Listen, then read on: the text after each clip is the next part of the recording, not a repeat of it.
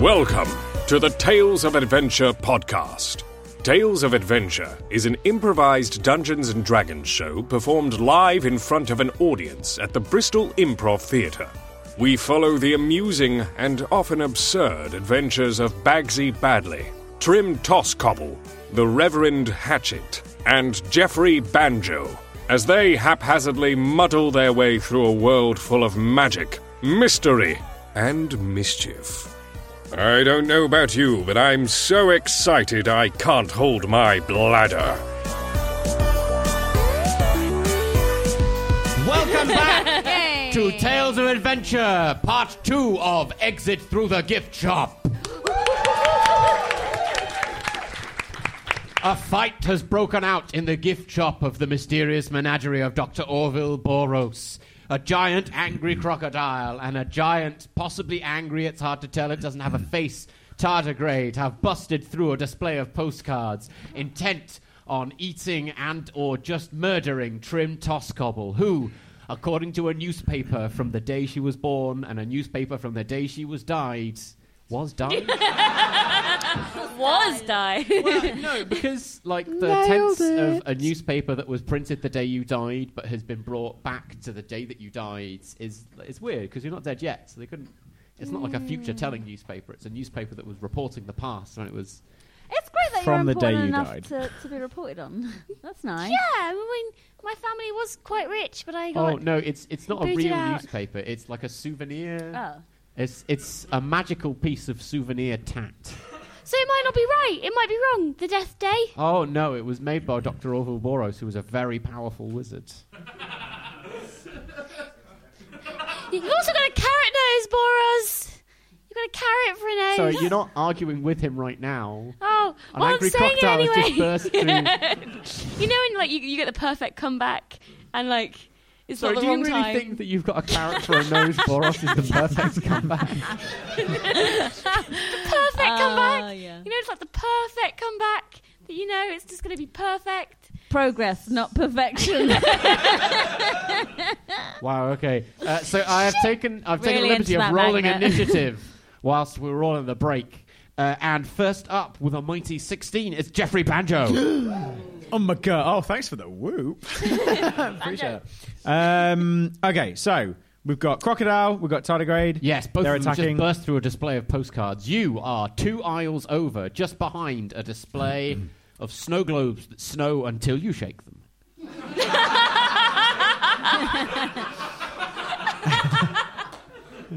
Where's the guy with the tentacles really when you need him? He could do loads. I was like... No, don't bring him back, please. And they look like they're going for Trim. Is that the... Yeah. Yeah, they both sort of made as much eye contact as they could, which was none and some. Respectively, for the tardigrade and the crocodile. Okay, cool. Trim. And Trim reacted as though she'd pissed them off last episode. So I'm going to go to the end of the aisle and see if I'm just going to grab whatever is on the end of the aisle. What is on the end of the aisle is... and throw it at them. Okay, you've grabbed a glittery time jelly key ring.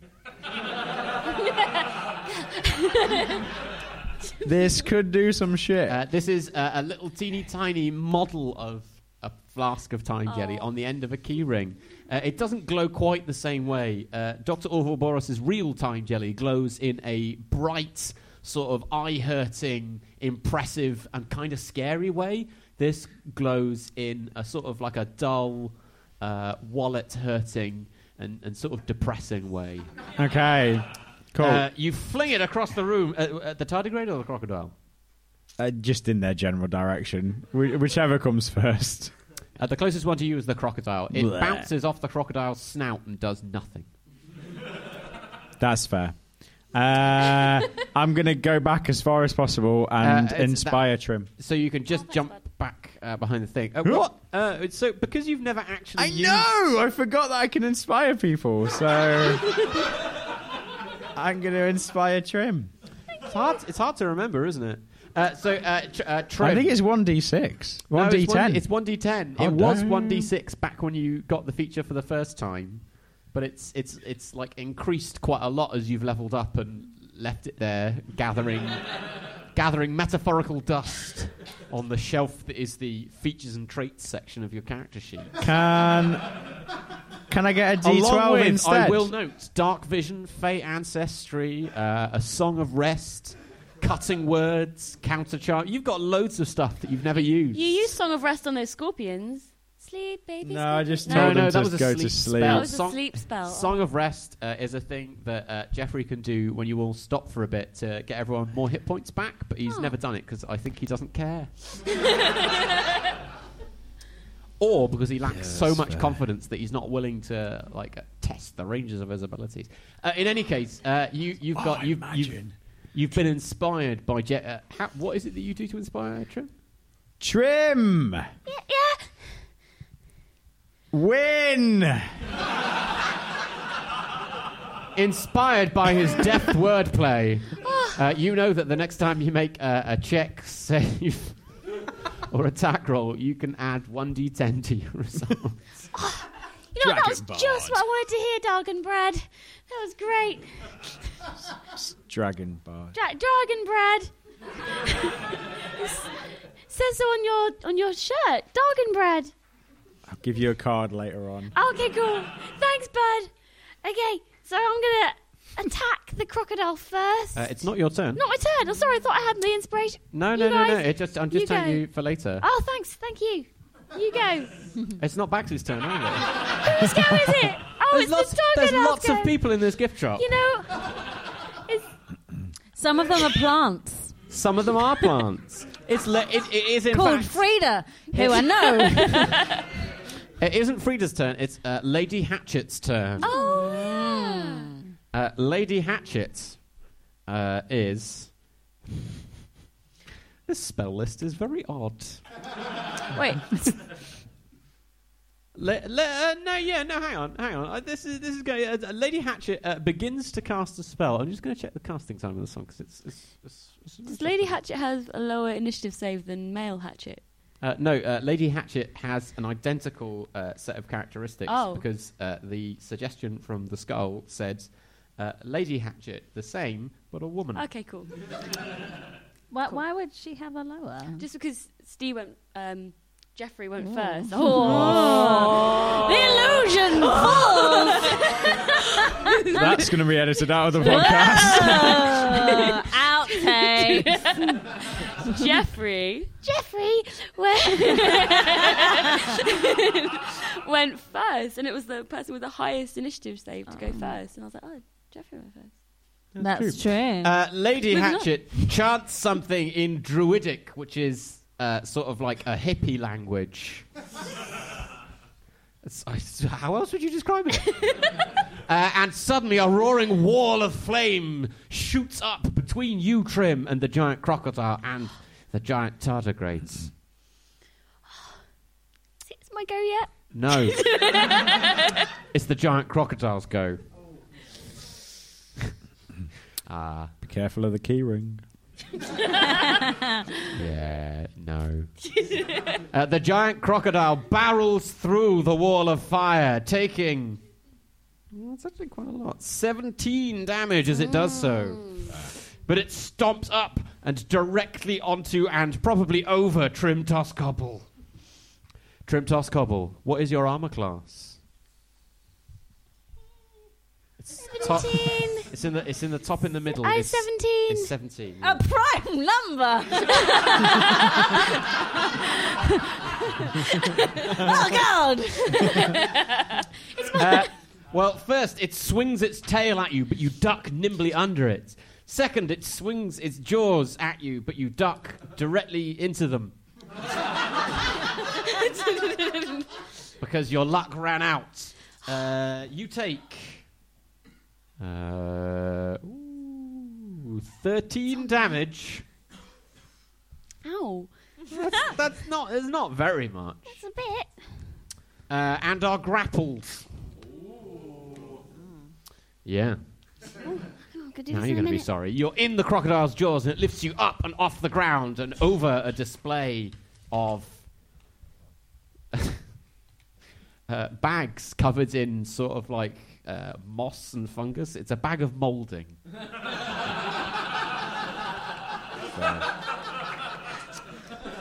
Bagsy, there's a giant tardigrade barreling through a wall of fire in front of you, and Trim Tosscobble is suspended in the jaws of a giant crocodile that looks very smug.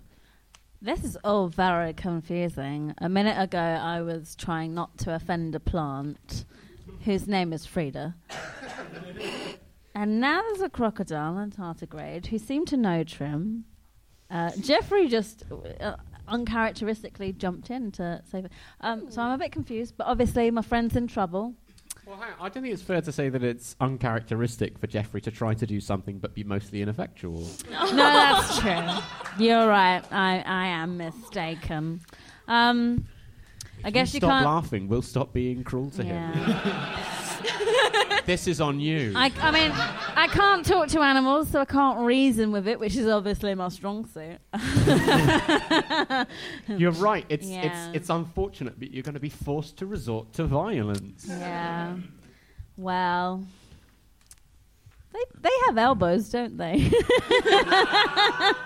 No. I mean, both a tardigrade and a giant crocodile have arm joints. I don't know if it would be fair to say that they have elbows. Well, the tardigrade... the crocodile seems more antagonistic, and it is eating. It's currently eating. Yeah. So I'm going to say, Frida, shitbags! I hate myself! Do you know what, after this... No, it's all right. We can't expect change immediately. I'm gonna do something, but first I'm going to play it. Look, you deserve... Lady Hatchet does glance over at you and is... Look, you deserve better than working in a gift shop. After this is over, I saw a forest canopy where it was, like, moist and lovely. I'll go and plant you. I'm so sorry. Let's do brunch. And then I... let's do brunch? A makeup brunch, yeah, sure.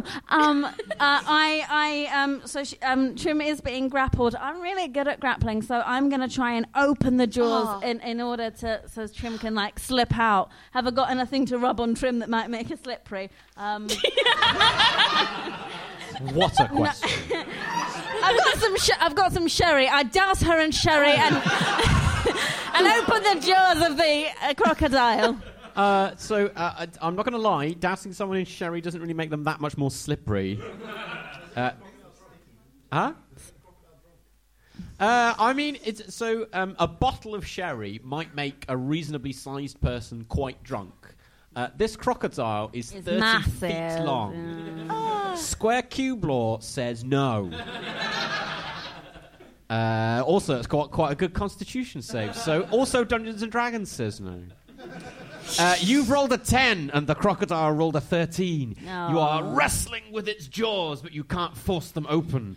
However, the fact that you're helping means that Trim will get advantage if she tries to get out on her turn, which is now. You're gonna try and escape this, or it is? I mean, you are right next to its face. Stabby. Yeah, it's stabby, isn't it? I think it's stabby. Yeah, I'm going to go stabby with a short sword. Upwards. And then I'm going to try and dash at the same time. Maybe, like, plunge and dash. To be very specific, you are currently gripped in its jaws. Oh, like you can't, smushed. You can't dash out of that because your legs are inside its mouth. But I dashed out of everything. I can't do acrobatics, I'm just stuck. One might say your hopes were dashed. I am not sorry. You do successfully stab it in the face, though, which is excellent. Quite good. You do... Oh, that's a shit roll. Well, I am being trapped, so... It's 11 points of damage to the crocodile. I am inspired, though, remember? I'm inspired by the... No, you were... Oh, yeah, but that doesn't apply to damage rolls. Only to attacks, saves, and checks. Oh, so this isn't really an attack. This is just a... No, it's attack rolls, but not damage rolls. Oh, sure. It's a really specific distinction. Great. It's not really a...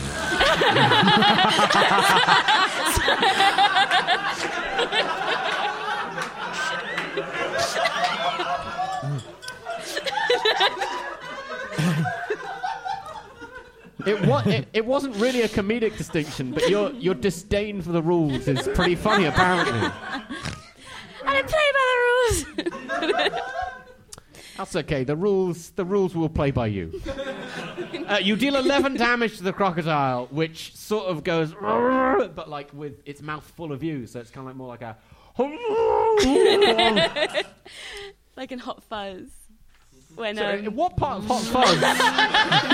What part of Hot Fuzz involves a giant crocodile eating a woman? It's in the extended version.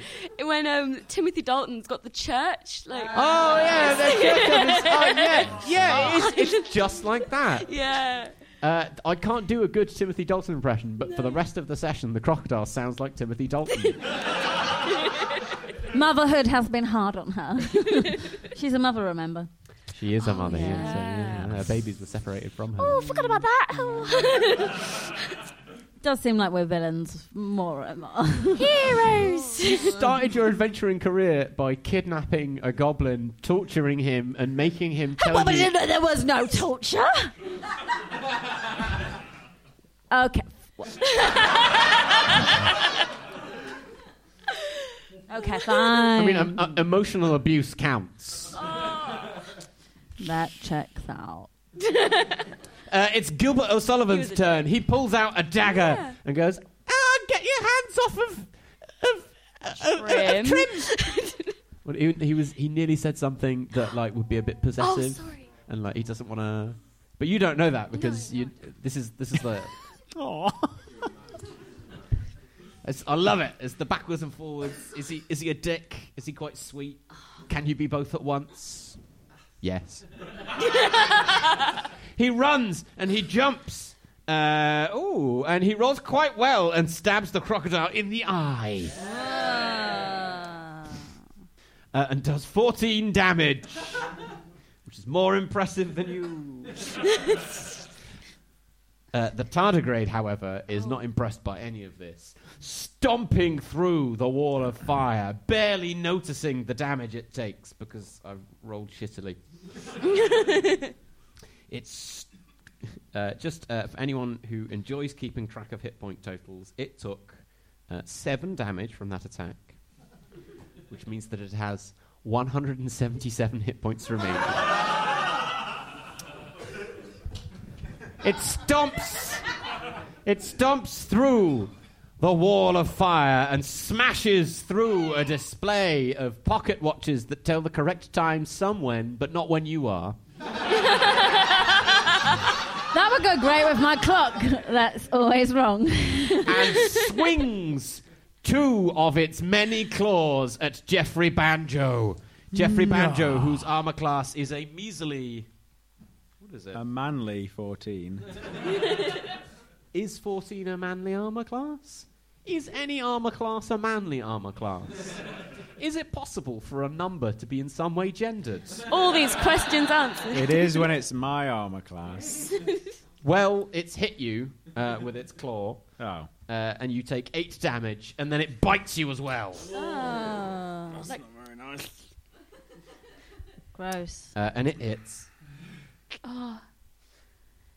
What does a tardigrade bite look like? Is it sort of like a tardigrade bite? Sort of looks like. Have you ever seen like a leech bite something? So it's got like the inside. Oh. It's got like jaws inside, sort of like a fleshy hood. So when it bites you, you take 13 damage, and you also are grappled. Oh. What? It means you've been lifted up into the air in the mouth of a tardigrade. Okay. How many hit points have you got left? 40. Okay. It's Dr. Orville Boros' turn. Which side is he on? We'll see. I guess you're about to... What's he going to do? Dr. Orville Boros, holding the 2 newspaper articles, one from the day that Trim was born and one from the day that she died, i.e. today. What? Turns round, holding the newspapers, and says, "I say, have you seen these newspaper... Oh, no, don't fight the exhibits."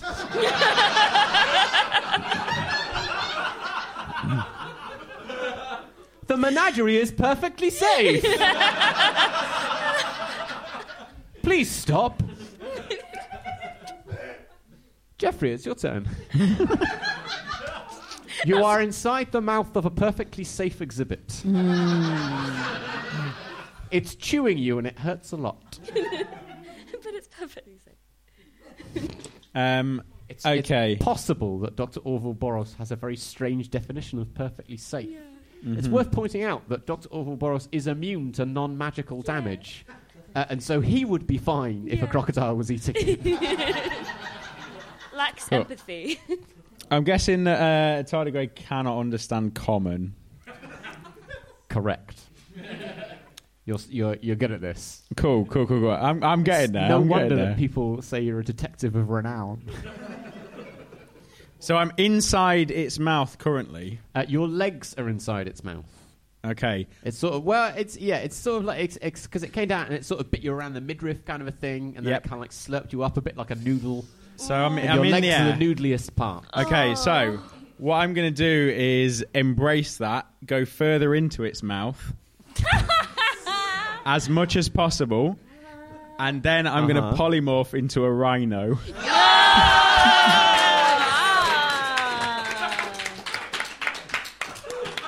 Polymorph. Keep getting down. So, this is this is a very interesting situation because, strangely, the Dungeons & Dragons rulebook provides no suggested rules for what happens if somebody transforms into a rhinoceros inside somebody else's mouth.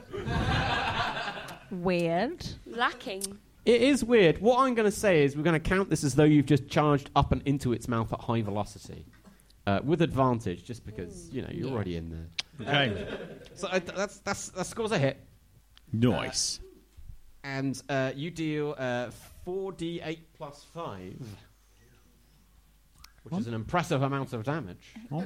And not just for Jeffrey, just in general.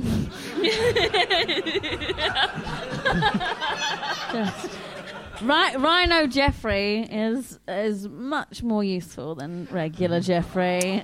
Equally as horny. So that would be 24 damage, but because the tardigrade is resistant to all physical damage, that's only 12. Mm. Okay. You did say that, didn't you? Yeah. I did. Yeah. That's 165 hit points left. Cool. I'm a rhino. It spits you out. Nice. Oh. So not like as a voluntary process, but just sort of like when something like transforms into a bigger shape inside of like a smaller tube, it just goes.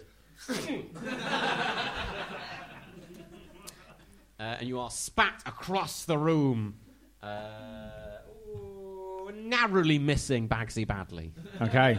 You crash into a display. The collective noun for rhinos is a crash of rhinos. Ah. Yeah. You crash into a display of cuddly talking Trevor Trilobite toys. Oh, when I knock them over, they must say things, right? What do we say? They got that little pushy button. It's like one of those duck toys that you squeeze and then it makes a duck noise. So you squeeze these and then they say things. So as you get up, they all say at slightly different tones and at slightly different times, "Welcome to the marvellous menagerie of Dr. Orville Boros." But it's loads at once, so it sounds a bit more like,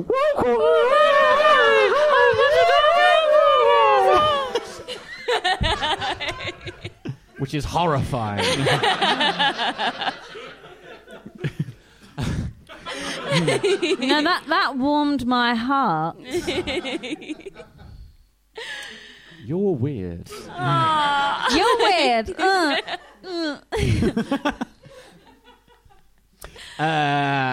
Lady Hatchet starts to chant a spell, but at the last minute there's a squeaky pop.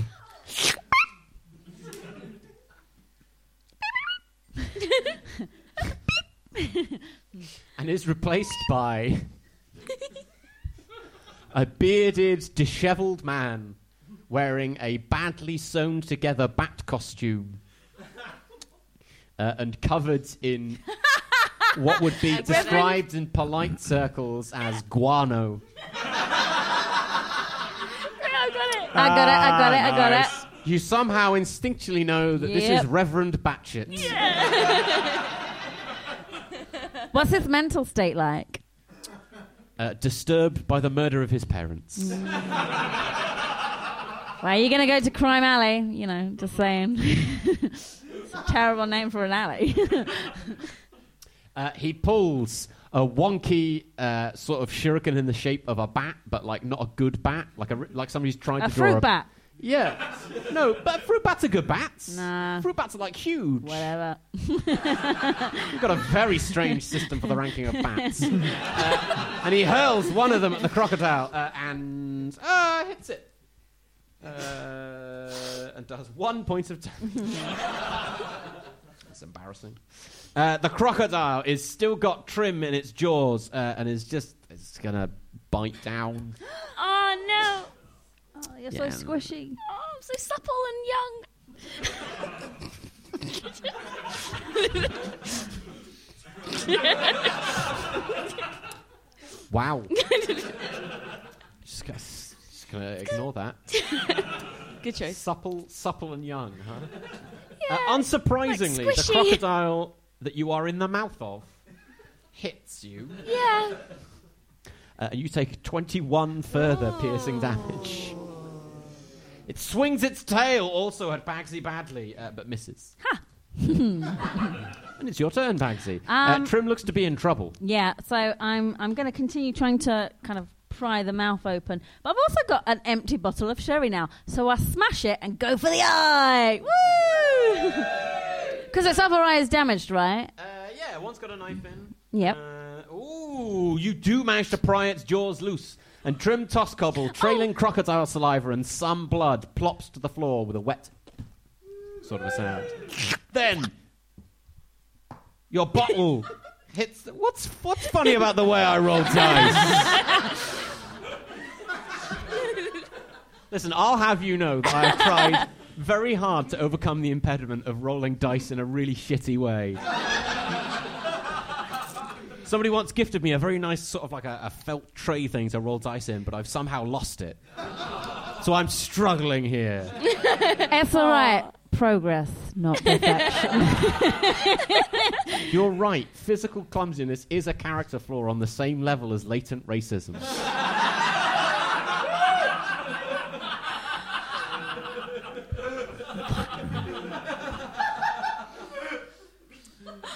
Would you like to use Divine Smite? Ah, yes, please, my Smite Bank. What level of Divine Smite would you like to use? Hot tip, not third. Because I'm not going to use third. I'm not going to use third. I have another plan for that. Second, please. Second, so that's an additional 3d8 damage. Yeah. Oh, fuck, that's a really good roll. Oh, yeah, it is. That's 27 damage. You jam the bottle of sherry. You're very happy for this sad mother being stabbed in the eye. Bitch started it. Don't come to the car park if you haven't got your fighting shoes. What?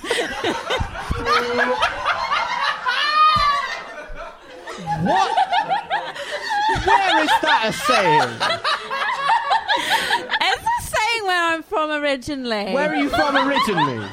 A land of promiscuity and violence. A land of beautiful orange people. The land of Essex. It even has Essex in the title and X. You will be an ex-person/crocodile. Essex. Through the gift shop. Stab!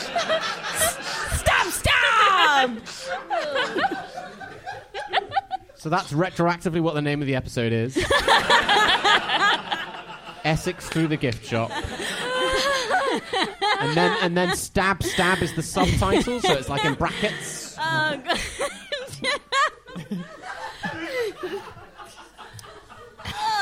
What damage do you get if you give yourself a hernia? None. That's like mental damage, which Dungeons and Dragons doesn't really track. Well, no, because the psychic is a type of damage. Yeah, but I've never really delved into like the insanity rules because how would you apply insanity rules to this?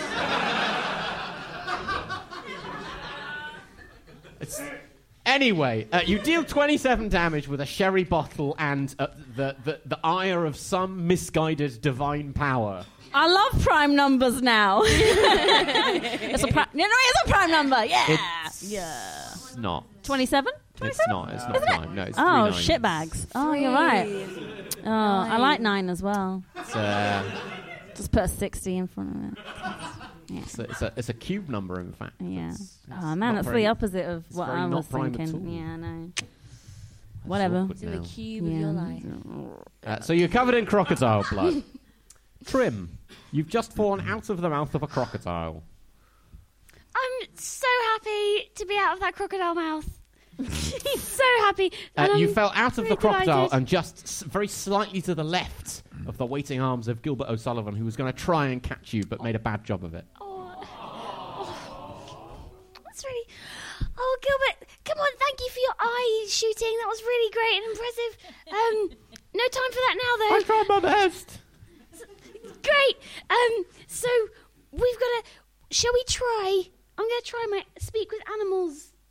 Yeah, I'm going to speak with animals, try and talk to this crocodile. Okay. That's my... I have to do like a ritual to do it. I don't know what the ritual is. Wait, sorry, you only have the ability to use it as a ritual? I think so. The ritual takes a while. I have to 10 minutes. I've got to Thank you for coming. Do a little dance. You guys are great. Gather some ball bearings together and throw them around. Oh, hang on. Does it say ritual in brackets next to the spell? Oh, mate, I don't know. I have a quick question while she's looking that up. So is the crocodile blind now? How good is the vision of this crocodile? The crocodile has reduced vision because it's got a bottle in the eye and a knife in the other. Yeah. I'm wondering if we can do a Home Alone style, set up some traps. Speak with animals can take one action if you're casting it using a spell slot. I think you can do that. Mm-hmm. Mm-hmm. Yep. In fact, mm-hmm. I'm not sure that you can do ritual magic at all because you're a warlock and an arcane trickster, neither of which have ritual magic as a feature. Oh, that's great. Just for wizards and clerics, and I think druids may have just got nerds, you know. Great. You're more like the kind of person who either cheated your way through wizard school, which is the arcane trickster kind of a bit, or had a rich dad that put you through school without needing to study, which is the warlock part. I got my warlock powers from that, from Skag. Yeah, didn't Skag enrich me with warlock powers? Skag did enrich you with warlock powers. He's your metaphorical sugar daddy. I don't call him that. I call him my demon supervisor. You know what? That is a more hellish way to refer to him, aren't you? Yeah. But you can cast Speak with Animals this turn. You don't have to take 10 minutes. What do you say to this crocodile that has now been blinded by your friends and has been perpetually denied the chance to see her children? Hey, look, I know you've been blinded by us and it's really awful, but have you ever considered that you're blind in another way to the fact that it's not our fault that you can't see your children? It's Dr. Orville Boros. I mean, very literally... This is my Timothy Dalton impression, by the way. Nice. Very literally, it's your fault I can't see anything. Well, you're speaking very pedantically now. Where is Dr. Orville Boros? Well, he's right there, behind us somewhere, telling us about when I'm going to die, really cheerfully. The crocodile can't take any actions because it's already had its turn, but it looks as though it believes you. Yes. Next up, it's Gilbert O'Sullivan, who, seeing that you aren't trying to stab the crocodile anymore, is standing very awkwardly with two knives. Looking at you, making crocodile noises to this big crocodile. Mm. And very awkwardly looking backwards and forth between the two of you. Is he impressed? What, you think he might be on the verge of asking, who's he?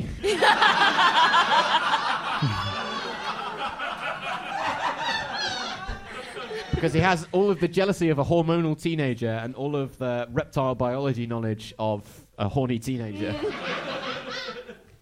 However, he doesn't attack anyone or do anything this turn. The tardigrade, however, bites Jeffrey Banjo again. Because who wouldn't? He's the tenderest member of the group. I'm a frickin' rhino, yo. Oh, yeah, that's a good point. Well, then it will just claw you a bunch instead. Cool. What is the armor class of a rhino? 11. Yeah, it's even less than him normally. Perfect. You've become much squishier. It hits you. It hits you 4 times with its claws. I've got the HP right here. Oh yeah, because it's got to make concentration checks on the thing. Ah, oh, yes, that's good. What? Who is that? Evil thoughts, evil thoughts. So, your rhinoceros form takes 35 damage. Oh, shit. Cool. I would like you to make 4 concentration checks, please. I would like you to make them. Is what I roll over here. Just for those people not familiar with the Dungeons & Dragons magic rules, if you're concentrating on a spell, like the spell that turns you into a rhino, and then someone smacks you in the face... you gotta try and see if you can maintain your concentration, because it's hard to do complicated things like turning into a rhino whilst someone is smacking you in the face. Jeffrey Banjo, however, perhaps with a lot of experience of people smacking him in the face, passed all 4 of those concentration checks. You're still a rhinoceros. Dr. Orville Boros is up next. He carefully puts the newspapers, one from the day Trim Tosscobble was born 82 years ago, and one from the day she died today, back on the shelves, and turns around and says, "Please, everybody, stop trying to kill each other. You'll damage the exhibits or possibly damage some of the museum itself. This menagerie took a lot of work. I've spent thousands of years trying to build this. Please, show some consideration." Jeffrey, it's your turn. Just going toe-to-toe with the tardigrade, and so I'm imagining this, the wall of fire. Your rhinoceros form has 10 hit points left, and the tardigrade has 165 hit points left. Going toe-to-toe, aren't we? So imagining, right, I'm imagining the fire wall is there, everybody else is there dealing with the crocodile. It's just off to your left, yeah. Yeah, and then... at the back of the firewall is just like me and this tardigrade just running at each other. And charging and stuff, so I'm going to do that. Just going to charge. You can't. Well, yeah, okay, yeah. So you charge. You charge up at the thing. You jam your horn in it. Yeah. And it's still resistant to non-magical piercing, slashing, and bludgeoning damage. I know. You're trying your best. I'm just buying time at this point. Eh? Why? So you can deal with the crocodile. I'm just keeping it away from you. I thought you meant like in a different, like, oh, you got it. No, it's really strategic. You deal 13 damage to the tardigrade as your horn scrapes off of its grey armoured flesh, which is more grey and more armoured than your flesh. Nice. Also, if it had horns, they'd be bigger than yours. That's all right. I'm pretty safe in my horn size. Pretty comfortable with that. Reverend Hatchet jumps down from a gargoyle that you hadn't noticed previously on the wall, on top of the tardigrade, and like grabs it in a chokehold and says, "I am the knight."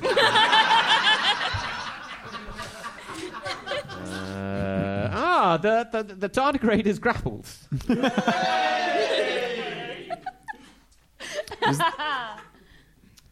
Bafflingly.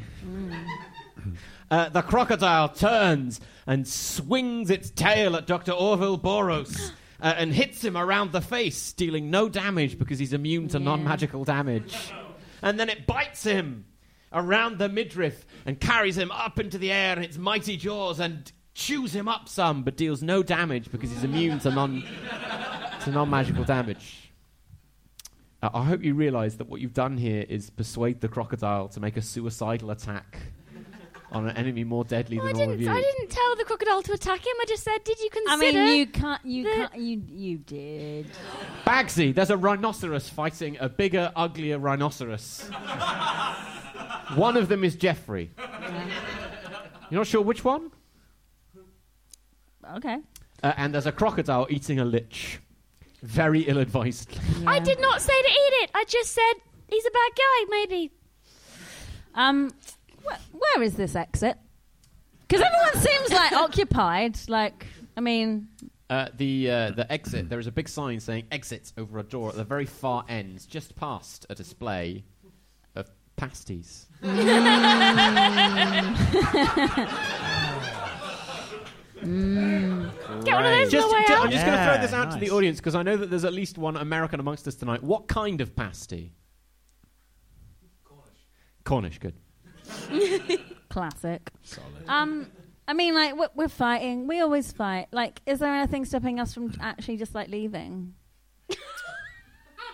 I mean, there's a door marked exit at the end of the room. The only thing stopping you from leaving would, I think, possibly be the fact that Jeffrey is going to lose this fight. Mm. Oh, bloody hell. Remains to be seen. You love him, really. What did you say? Remains to be seen. Mm. Probably at the end of the fight there will be, yeah. On the floor, on the ceiling, on the walls, on the gifts.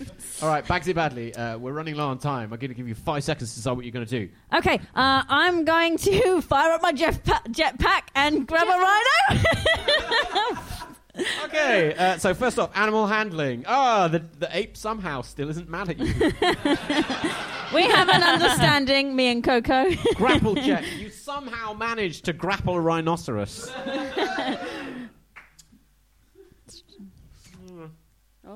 It's weird. There doesn't seem to be anything about... Huh?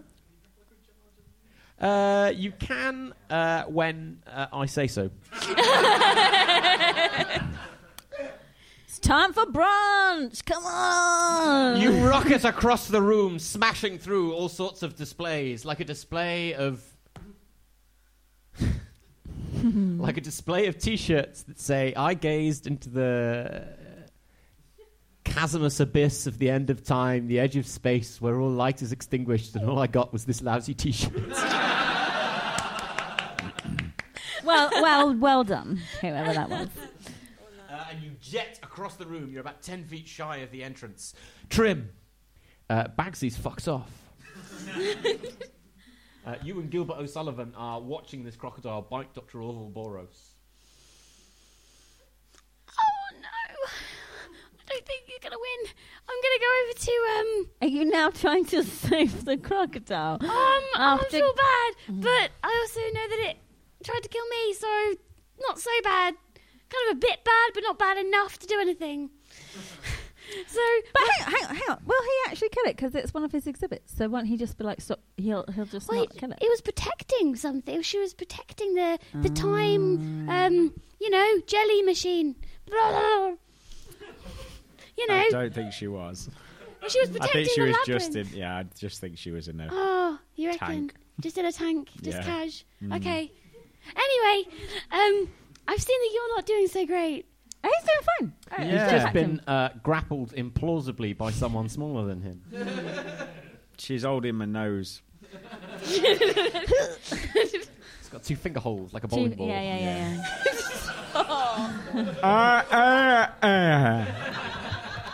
I mean, the weird thing is you can change back any time, but you haven't. Well, hang on now, that's not weird. Like, if you've got a choice of being carried by the nostrils as a rhino or carried by the nostrils as a human. Okay. Like, your fingers are not small. No. Trim, what are you doing? I'm gonna shout to the crocodile in crocodilish. Crocodilio. I'm gonna be like, yo, Crocodilio! Is this about to be a 90s rap? Yo, Crocodilio! Boros can't be eaten like that. Or Boros is not food. You might die doing that. And then, because I think Boros is a bad, angry person, I'm going to go into a rage. Oh, yeah. Ragey, I'm so angry at the injustice, but also just angry at the world. And I might go Eldritch Spear on Boros. Oh, is that magical? That's magical? Yo, Boros! Magic. Yay. That's a hit. Yeah. Magic damage, but no other damage. 7 damage. Which means that he's only got 128 hit points left. Oh. I might run for the exit too. Will you make it considerably less far than rocket ape-powered Bagsy Badley? Gilbert O'Sullivan says, "Oh no!"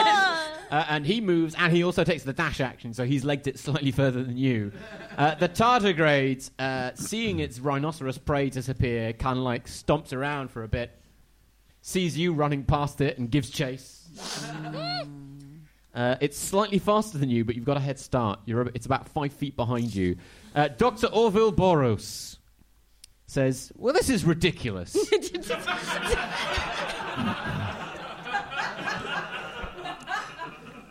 I mean, he has got a point. He knows. It's a carrot. It's late. I'm sorry. That's all right. You are laughing a lot at your own jokes. It's one of my flaws. Character. One of many. Dr. Orville Boros, this is ridiculous. You are very replaceable, crocodile. Oh. And he casts Disintegrate. Oh.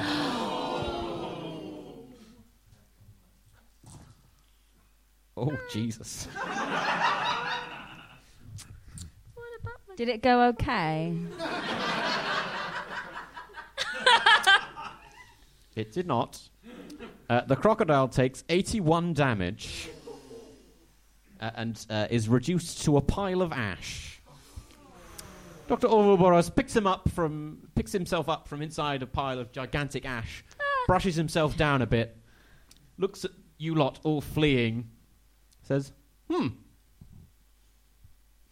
That's his turn. I'd like to say a prayer. Ashes to ashes, funk to funky, I've got a jetpack powered monkey.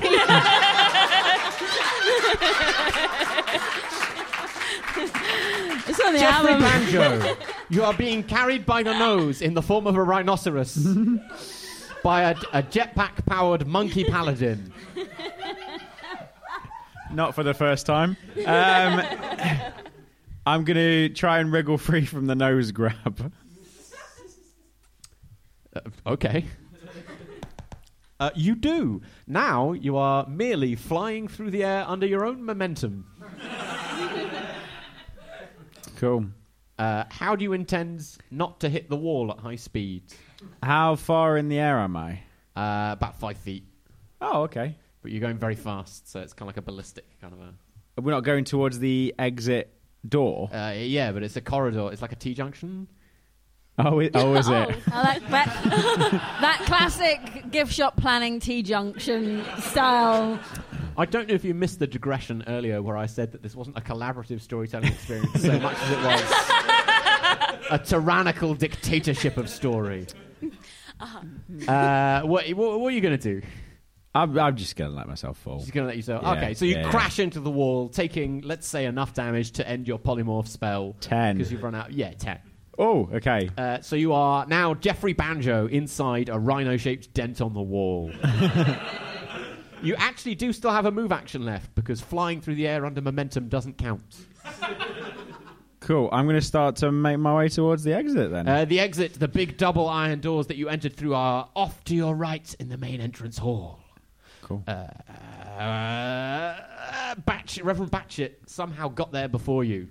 Of course he did. You turned your back at some point, and then he was somewhere else. The crocodile is very dead. Bagsy, you jet through the entrance to the gift shop, the exit rather. Mm. Off to your left is Jeffrey Banjo, Reverend Hatchet, and the exit doors. Yeah, that's my plan. I was just going to jet. You're going to jet to the. So how close am I to the exit? About 40 feet. You got a fly speed of 80 while you're powered by a rocket ape. And where is Trim in relation to me? Is she caught up yet? Nope. No, she would be far behind. I'm on a jetpack. She's quite far behind, yeah. I carry on towards the exit. You're just going to leave Trim behind. Oh, fine. No, it's okay. You've done it now. Oh, all right. Gilbert O'Sullivan is just behind you and just ahead of Trim. Trim, it's your turn. This tardigrade is about 5 feet behind you. I'm not so good at running, but I'm really good at jumping. I wonder if I can jump farther than it would take me to run there. So I might jump, like put all my effort into being like jump really far and like boing like a flea. So you can. And you are fleeing. Oh my gosh! So you can jump really far, but according to the Dungeons and Dragons rules, you can't actually jump further than your speed in a round. So if you jumped like, and you could jump 50 feet, and your speed was 25, what would happen was like in between rounds, you'd just be like mid-air while everyone else took their turn.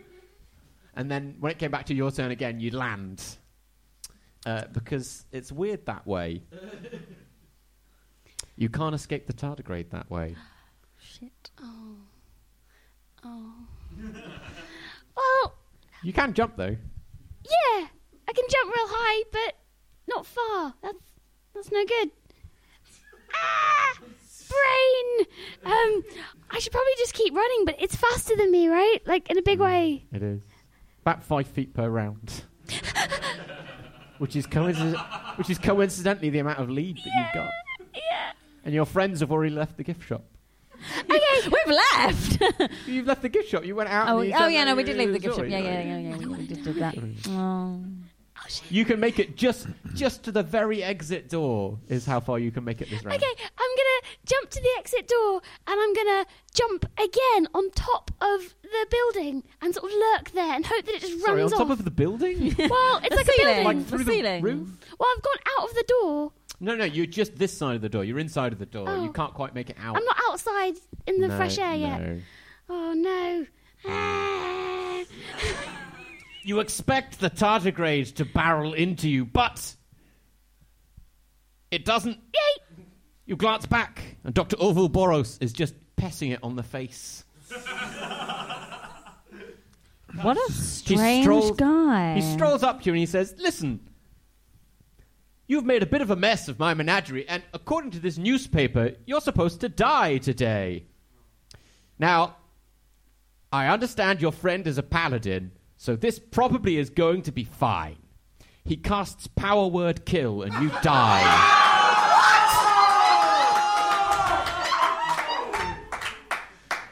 You've got less than 100 hit points, so there's no saves.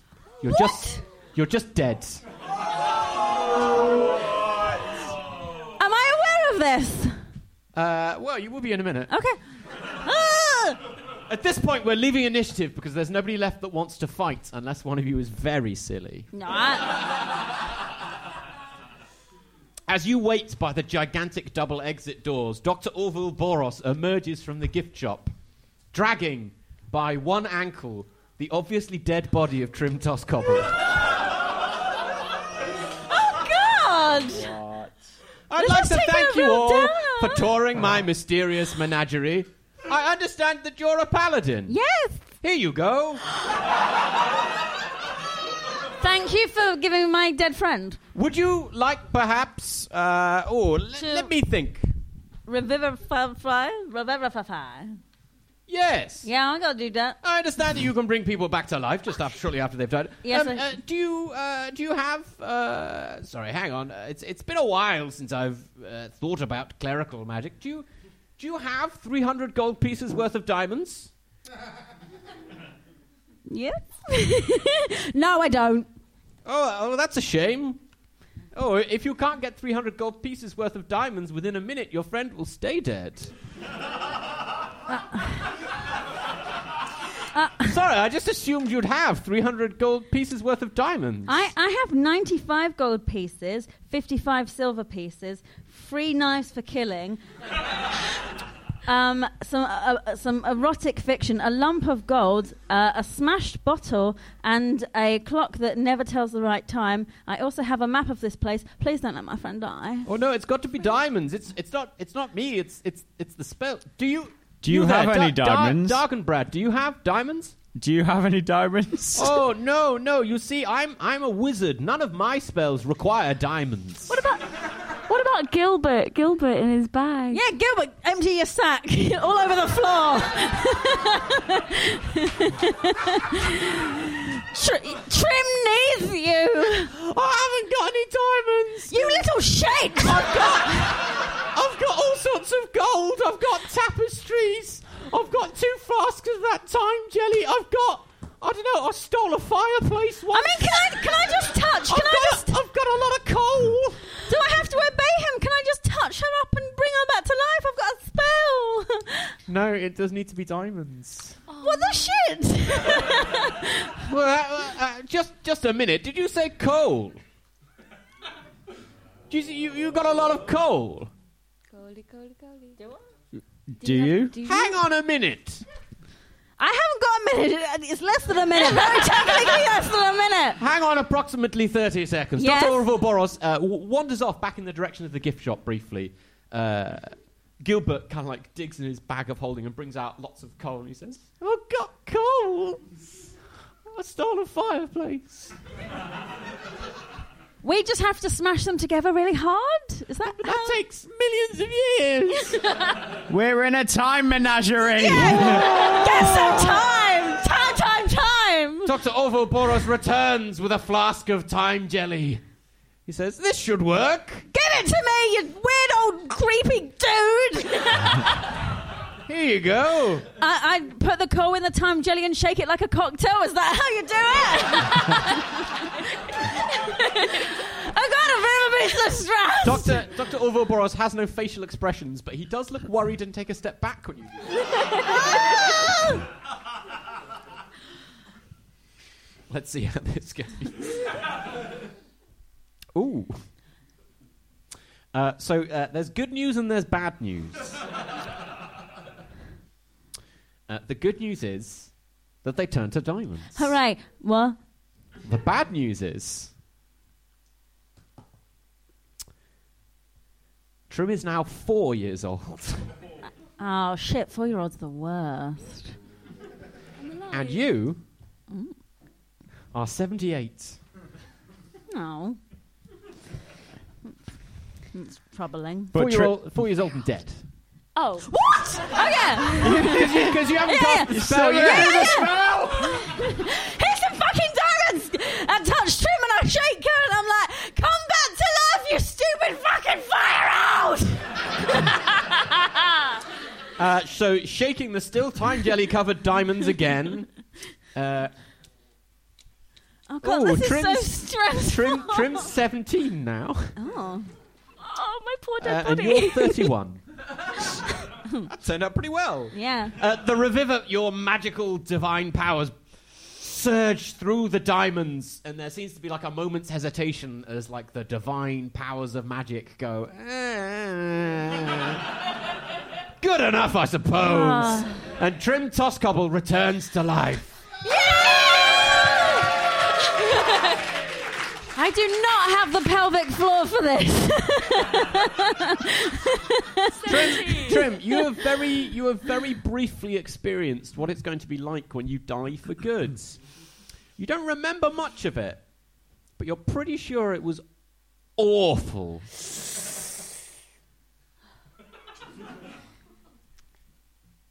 Well, I'm glad you all had a nice time at my menagerie. Please do tell all of your friends. Get them to come. Tell them that it's perfectly safe. I went to hell. Again. How nice. In a bad way. How nice. You should go now. We're closing for the day. He waves and the gigantic door swings slowly open. 1 star on TripAdvisor. I'm sorry, I didn't quite catch that. I said thank you for a lovely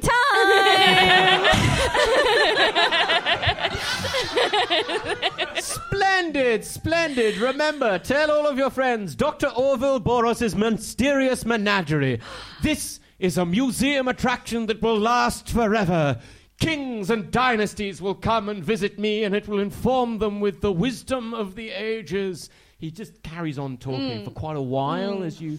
And just very gradually, as you move away, his voice fades a little bit, and there's this strangely getting louder, lower and lower pitched hum, gets bigger and bigger and bigger.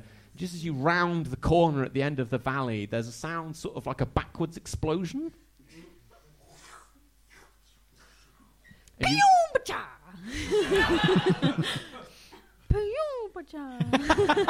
And as you glance backwards,